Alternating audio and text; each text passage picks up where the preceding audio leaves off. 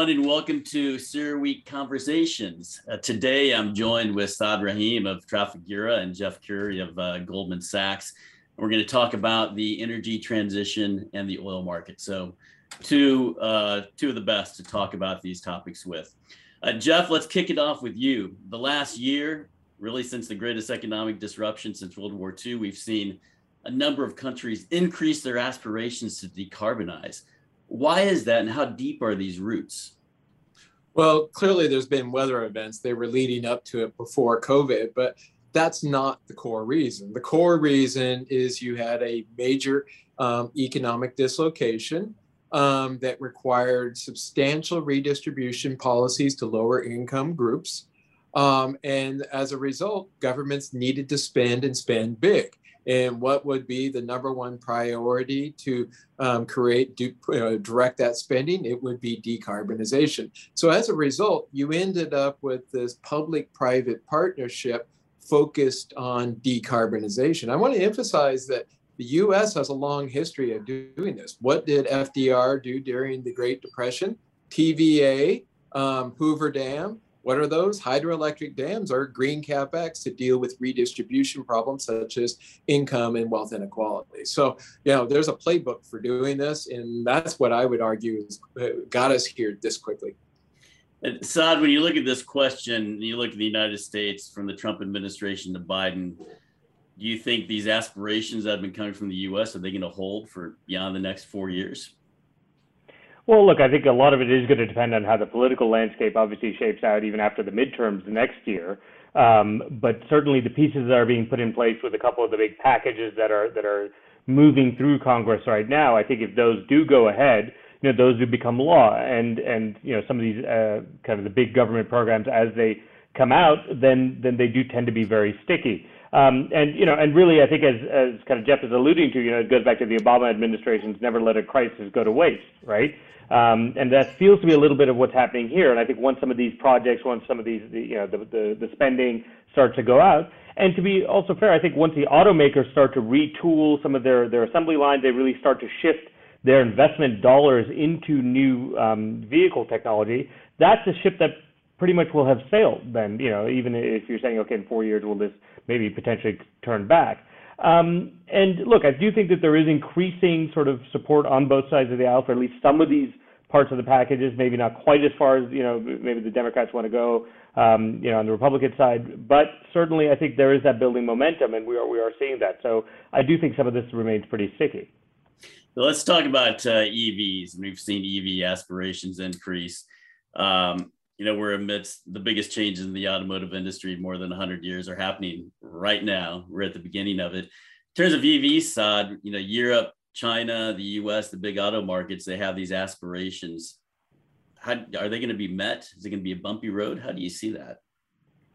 Um, I mean, I think it depends on the jurisdiction. I mean, I think China has shown that you can, you know, really take very sort of uh, quick strides in in getting you know EV sales up. Of course, it's one of these where you're starting from a low base, so your percentage growth always looks very phenomenal on, on the back of some of this. Um, but you know, some of the targets I think will come down to, are again, will you be able to get the automotive companies?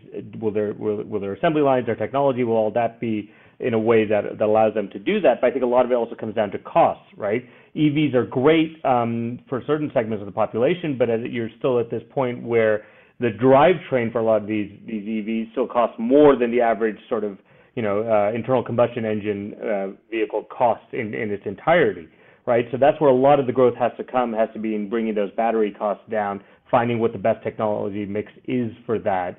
Um, and then really it's a, it's a question which we can come on to, but about deliverability of the, the kind of the key uh, components of that, especially along the metals chain, right? Um, and it's not just some of the more sort of uh, you know metals that people maybe haven't haven't discussed as much, like cobalt, but really comes down to things like copper, nickel, and the and the deliverability around some of that as well. So uh, I think yes, you could see some of these, you know, definitely I, I think ambitious targets maybe being met in some of the jurisdictions. Maybe in Europe it's a little bit easier building out the infrastructure, you know, where you have I think where, where people are a little bit more concentrated, but in the U.S., again, a lot of it will depend maybe on state by state even level, right? And say, okay, are we going to be able to build enough charging points? Are we going to be able to to build that infrastructure out? Jeff, what's your take on EVs? There's a lot of enthusiasm right now. Are people going to be disappointed, or there are these ambitions going to be realized? I, I think I'm, I'm going to go back and answer it along with that question about how sticky is this. This is really sticky, and again, I like to point out, may this may have started three or four years ago, um, focused on environmental issues, but environmental issues really are not at play here. Um, you know, my answer at the beginning was, hey, this creates job and deals with redistribution and wealth and income inequality. But let's also remember we had a trade war going on, or a semi call it Cold War going on between the US and China. Now, think about this. If you know the world's going to decarbonize, which we probably can make that assumption at this point right now, and if you want to be the world superpower, you better get there first and you better control the technologies. And you heard Biden coming out and saying, I want to spend $147 billion on EV technologies. Why? To get ahead of the Chinese. And what are the Chinese doing? Pouring billions and billions in this. So if the US Soviet Cold War was characterized by an arms race and a race to the moon, you can argue that this Cold War between China and US is going to be characterized as a decarbonization race, which means not only is it sticky, um, we're going to be throwing a lot of money. Now, let me ask you this Do I think that this is efficient use of capital? Absolutely not. I mean, the world's upside down right now. You have this whole ESG movement where investors want to be policymakers through ESG. And what do the lawmakers and policymakers want to be? Investors um, which means you're likely to get a misallocation of capital, which means, it, yeah, it, we're going to see it. How effective it's going to be is a big question mark. But Jeff Saad, you know, the EV aspirations, you know, they they uh, depend a lot on the battery supply chain. And you look at just about any estimate of EV sales, it implies a staggering increase in the supply of battery materials and manufacturing capacity. China has the leading position today, right now. What are the the weak links or the strong links that you see in the battery supply chain? And is that a big problem for the US and Europe as they try to achieve their EV ambitions? Jeff, how about you start off? Well, we, we like to focus on the big six metals. Um, copper is obviously king, followed by aluminum, nickel, um, silver, lithium, and cobalt. Those are the big six metals that are going to be focused on this electrification of the world. Now, the one that we see, you know, the most upside and the one that's likely to get ridiculously tight, tighter than what oil got during the 2000s, is copper. Why? Because you cannot electrify the world without copper, um, given the restrictions around physics. And what makes this different than oil in the 2000s at least in oil, one, we'd seen demand destruction before in the 70s. And two, we knew shale was out there. It was a $125 barrel proposition in 2005, but we knew it existed. Um, copper, we've never really seen demand destruction. A little bit in 68 when we reached the all time um, real high price. Um, but in terms of technologies out there, you got some of these graph, graphene technologies, but they're still test tubes. Um, so we don't have the equivalent of shale, which means the upside potential here um, could be absolutely massive because now the most strategically important commodity is going to be copper, not oil. Saad, battery supply chain opportunities, challenges. How do you see it? No, absolutely. I mean, I, I would agree with exactly that. Where for copper, copper is the thing you substitute to you know, away from uh, the, everything else that we're looking at. We were talking about, you know, oil and coal and everything else because you're going to need increased electrification. It's within the EVs. It's within, you know, uh, itself. So you're and you're looking at not just a slight increase. You're looking at four to five times increase, depending on whether you're talking about versus thermal power versus internal combustion engines versus EVs.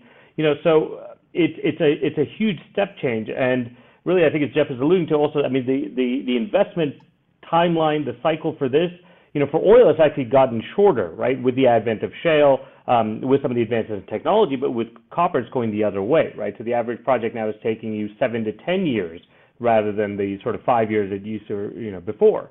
Um, and the point here, I think we're going to see is as that pie becomes bigger, as the price goes up, as the demand goes up, you're going to see more people wanting a bigger piece of a bigger pie right? And you're going to see sort of um, pinch points along the whole supply chain where you're already seeing it with labor unions at mines, but then local communities are going to want a larger share. Governments are going to want a larger fiscal take. If you look at what's happening in just Peru and Chile, potentially, two of the largest producers of copper, you know, this has the potential to really set back what is already a very constrained supply picture even further, right? Um, you know, I mean, uh, and you know, this is not the equivalent of Saudi Arabia, maybe the U.S. saying, okay, well, we're going to change the tax take on, on oil production in, in the U.S. completely. Uh, you know, and that suddenly knocks out one of the three largest producers, you know, um, from the supply picture. So it's a very, it's a very uh, potentially challenging picture. Beyond that, one of the other ones we talk a lot about is also on the nickel side, right? Because in a traditional battery or the, the one that we've been looking at, you have nickel, cobalt, and manganese in sort of the one to one ratio of those three. You've been trying to reduce the amount of cobalt given the supply concentration that you have um, in the DRC and then also from, from the China side. Uh, and you're then increasing the amount of nickel, but even there, you're saying the amount of nickel that we need to bring on is going to be a, a massive uh, leap from where we are today. And again, we don't have that investment in place. So from a global supply chain perspective, you're saying where are the incentives to really to to bring you know to accelerate all this and to bring it up um, much more quickly. And that I think to me may be the more challenging aspect of some of these deliverability goals on the on the EV side that we're talking about, right? Where people are saying, okay, we want to make half of all EV sa- of all vehicle sales in 2030 EV. Okay, but that's great, but you may be lacking some of the critical materials you need to get there. So, uh, Saad and Jeff, you're an oil company, you're looking at the oil industry, you see all these policies, every major consuming market has policies that are focused on consuming less of what you produce. What are the are there other other opportunities for oil companies, or is it just about lowering costs to be the most efficient they can be? Are there other opportunities in this energy transition? Uh, Saad, let's keep with you first, and then Jeff.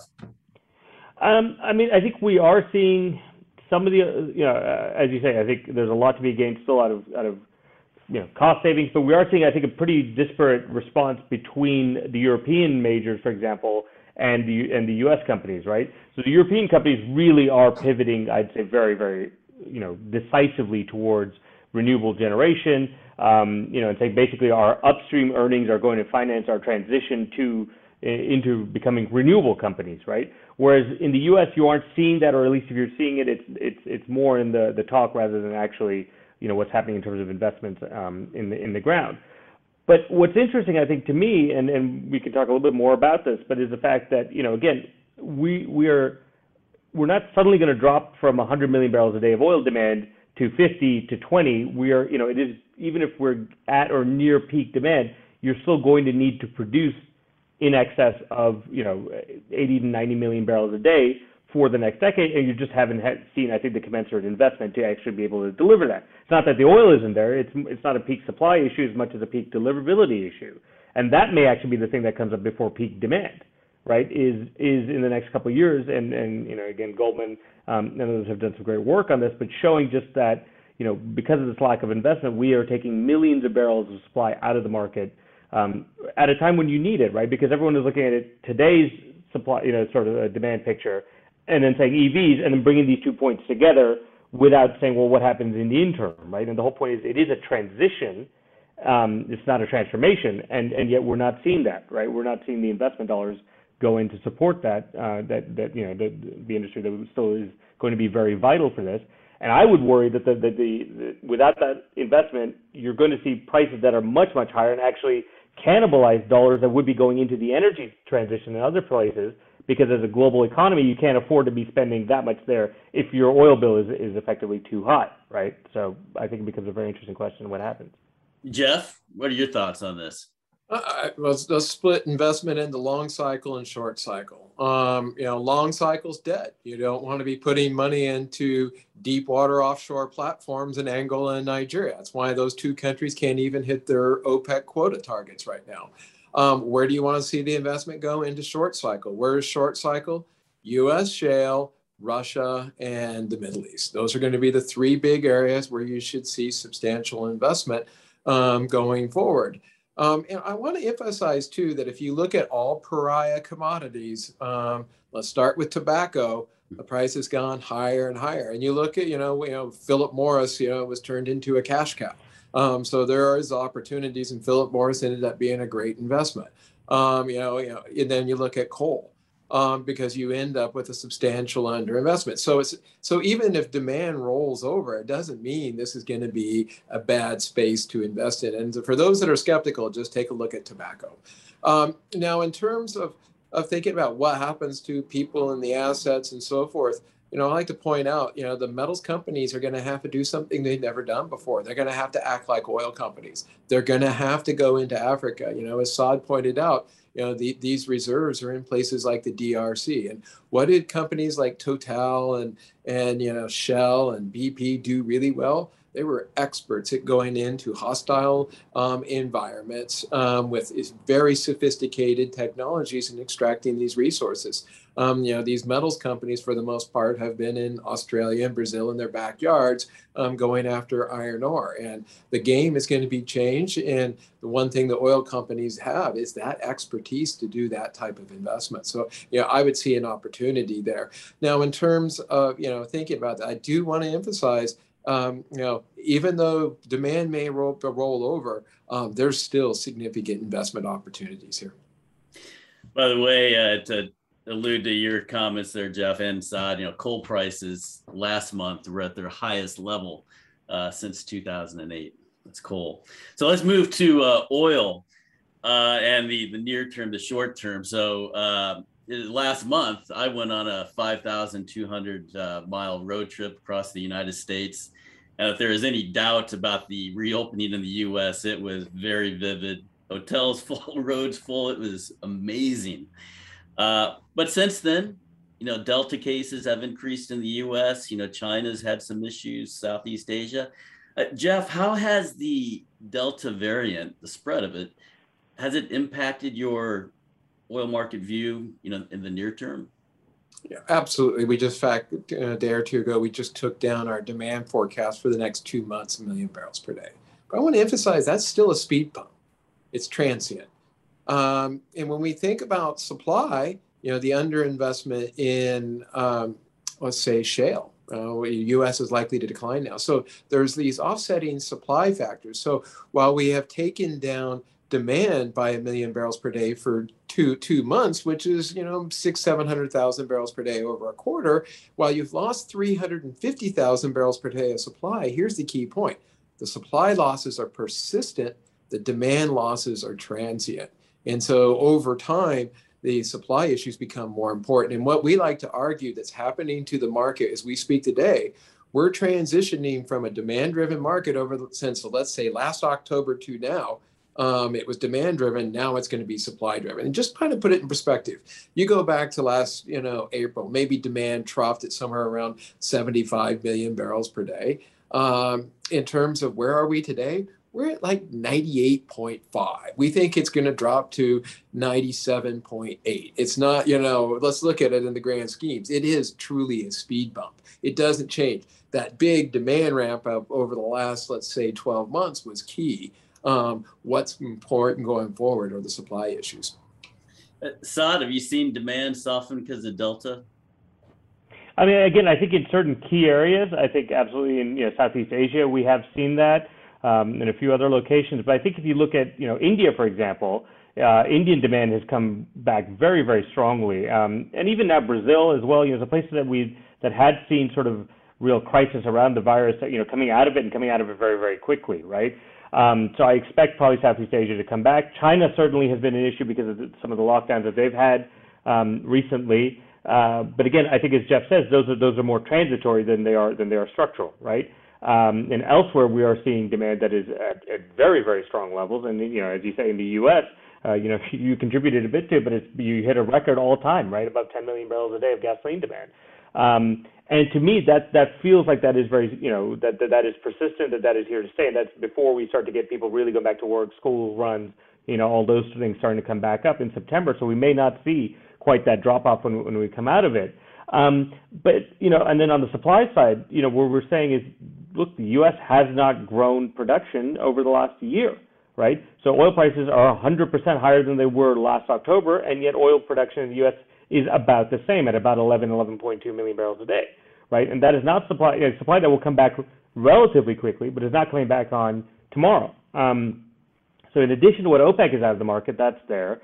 Iran, which I think people thought in June, as early as June, was going to add maybe another million barrels a day of, of supplies back into the market, maybe more. You know that now has been pushed back quite significantly, and as of now, you know even if you get a deal today, you're not going to load those barrels for September. You know, so that that is now pushed further and further out, um, and that may not come back. Uh, and then and to go back to something Jeff said earlier about Nigeria, Angola, you know, there are a lot of these producers. You know, I was I was talking about so Angola, Mexico, Vietnam, Colombia. You know, some of these smaller producers. I just look at those four, and those are a million and a half barrels a day down over the last couple of years and that those are barrels that are gone, right? That, that, that is, you know, you really need substantial investment to come in to get that picture turned around, and we're not seeing that for a lot of the reasons we've discussed. So to me, um, you know, yes, I think Delta has had an impact. I think one of the things that we're seeing is uh, if you look at some of the high frequency data, you know, like open table dining reservations, what you're seeing is real regional disparities, in particular in the U.S., right, but elsewhere as well, where the U.S. as a whole is actually back to and maybe slightly above the levels you were in 2019, but that's being driven by Houston, Dallas, Miami, you know, these places, whereas New York and LA are still substantially below, right? So even places that have high vaccination rates, there's still some self-selecting going on about, you know, not wanting to go out, not wanting to travel maybe as much as as as elsewhere. So we're still waiting for that to recover, but when that does, and that will, as you know, as we move through you know continue to move make, make progress on um, uh, on the virus front, you know, then that is just going to add layer upon layer of demand. I think as we go forward. So let's go beyond the the short term, and you know the pandemic has reordered priorities and values at least for some. How has it altered? Uh, Saad, we'll start with you. Your perspective of the oil market three, four, five years from now.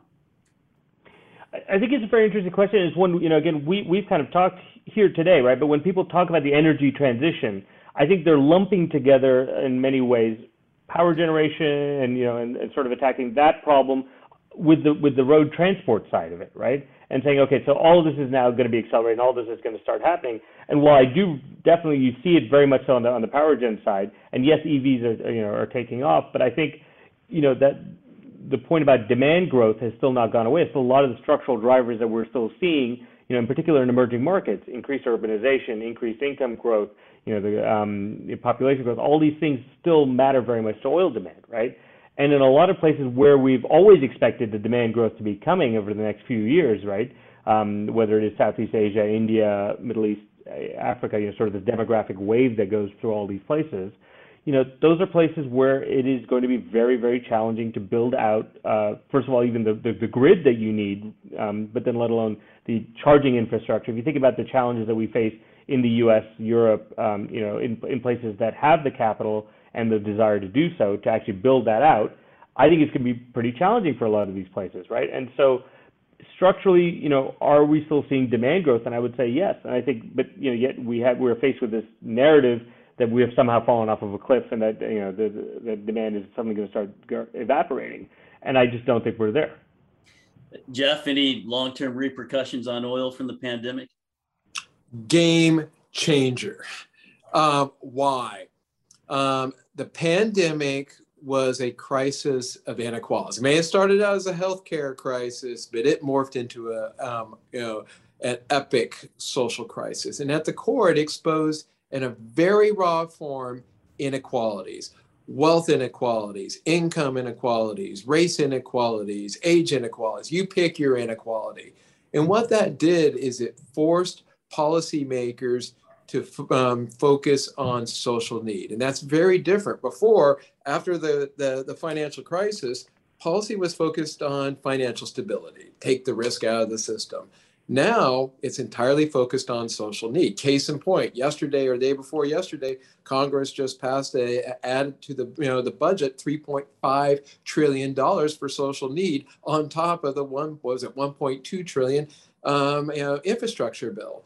Um, so now when we think about this policy driven structural rise in demand, it is global. It's not unique to the US every single government in the world is focused on social need because you know these inequalities whether it's wealth inequality inequality are rearing their ugly head everywhere now here's why it's an absolute game changer i think even for potential inflationary pressures is when we do oil balances how do we determine for bullish oil we look at the volume of demand versus the volume of supply. If the volume of demand is the volume of supply, we're bullish. How do you get long a financial market? Volumes don't enter. It's just how much money you pump into them. Now, let me ask you this what do the world's rich control? Wealth and income. Can they create bull markets in financial assets and growth in GDP? Absolutely yes. Now, let me ask you this Can the world's rich create a bull market in oil, commodities, or any physical goods? Numerically impossible. There's not enough of them. Only the world's low income groups can create bull markets in physical assets like oil and other commodities. And what are we doing? We're stimulating the world's low income groups everywhere in the world at the exact same time. I mean, it's that case in point. Saad just said record U.S. Um, gasoline demand. I think we're going to continue to see very strong demand across all these commodities. And there are three policies that we're focused on. We call it revving commodity demand. Redistributional policies, like what we saw this week with that $3.5 trillion um, budget surplus. Um, environmental policies, um, like we were talking about, that's the R, the R is redistribution, um, E is environmental, and then V, versatility and supply chain initiatives. That's your Cold War between um, U.S. and China, and we think these are going to be the core drivers behind a structural rise in oil and commodity demand um, going forward. Now the question is, it clearly, you know, you know, it's bullish copper, but how bullish it is oil? I'm very comfortable being bullish oil at least until 2024. Let's wrap up our conversation by talking about the big three oil producers: the U.S., Russia, and Saudi Arabia. And Jeff, first, uh, you know, the U.S. was the big U.S. upstream industry was the biggest disruptive force in the last decade, upended the world oil order as we knew it. Now we have this era of production, of capital discipline. Is that going to hold? How do you see the future of U.S. production growth? A very near term, um, on, you know, it's going to hold. I mean, it's very clear coming out of this earning season. They're doing share buybacks and they're um, increasing, you know, these di- variable dividends. They're making it clear they're not going to put money back in the ground. I think it's a key point here for all of us in this industry. It's been a miserable 10 years. Um, even for the, that gangbuster area for the shale, um, for all of us in commodities, even though you had the growth, it wasn't great return. So it's been a very difficult environment. Investors are demanding their money back, and they're not going to come back until they see a string of very good returns and you know good cash flow management. I like to point out in the bull market the 2000s, it started in 03. You didn't get the capex boom until 06, and in metals it didn't come until 08. So it's going to come. Um, the question is at what price, what hurdle rate? That's still uncertainty, and I don't think it's going to come, you know, at least gangbusters in the next year or two. Saad, your thoughts? U.S. production? No, I'd agree with that. I mean, you know, um, I think as Jeff is saying, you know, effectively that, that industry has been taking dollars and turning it into oil, and not very efficiently in many cases, right? And, they, and that there's been quite a bit of loss along the way.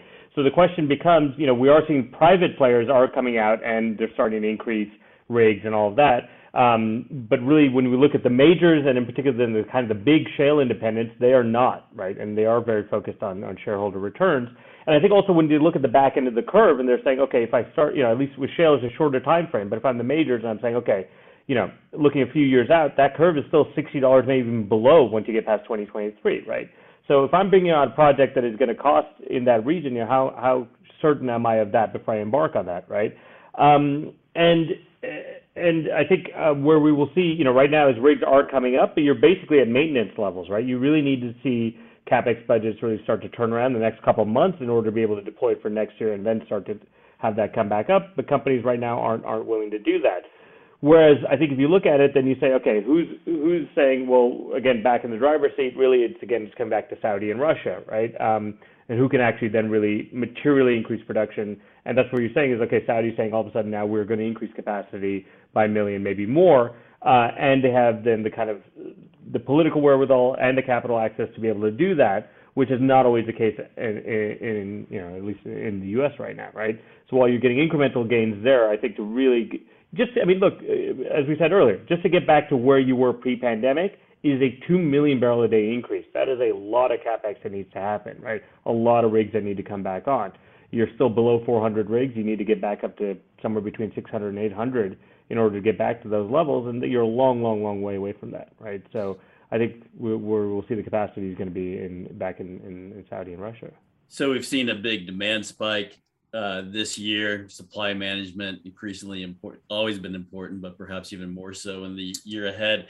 Uh, Jeff, what keeps Saudi and Russia together? Are they going to stay together in this partnership? Um, I would argue probably unlikely in the long term because they have very different goals. Um, you know, but I also I think more immediately is just the difference in investment. Um, you know, Saudi Arabia is making very aggressive plans in terms of growing production. If we think about if there's just three producers, you know, that have short cycle production, U.S., um, Middle East, and Russia, that's where you're going to see the investment. Those are going to be your three big players. I don't think you need much supply side management when all the other players are dropping off. And that's kind of the core reason why, in the long run, it just really doesn't make that much sense. Um, because the three are just going to have to go full steam ahead to be able to keep up with demand over at least the next, you know, three to five years. Saad, Saudi, Russia. Uh, again, I, I would agree with generally what Jeff is saying, but I think where because in Russia you do have you know a variety of the basically companies right who are then pushing the government to really say, look, this is more about volume than it is necessarily price for us, given given where taxation kicks in, right? So they're always going to be pushing for higher volume, whereas for Saudi Inc. in a sense, right, it is much more again about market management overall, right? And I think that's where we see where um, you know the ability to dial up, dial down, which is not always the case elsewhere, right? I think that's Saudi's true strategic advantage. It gives them the kind of, uh, as Jeff says, a very different strategic outlook on on what they're trying to achieve and and their management of it. Um, you know, and also this again the historical sort of relationship with with the U.S. You know that has frayed over the last few years, but again that has been something that is in their mind that is you know tends to be important at various times. So they will respond to calls potentially. You know, we've seen in the past where okay, we need we need OPEC to increase production you know, you saw the headlines the last couple of days. Um, and that is something that they at least had to take into consideration, whereas I think in a way that maybe Russia doesn't, right? Um, and so I think I think ultimately there will be a divergence of these strategic aims um, and in their in their market management philosophies. But for now, they're sort of you know happy to be kind of co-passengers um, going along the same way. Assad and Jeff, thank you very much for sharing your thoughts and insights on the energy transition and oil. Found it very, very, very valuable. So thank you for your time. And everyone watching, thank you for joining us on CERAWeek Conversations.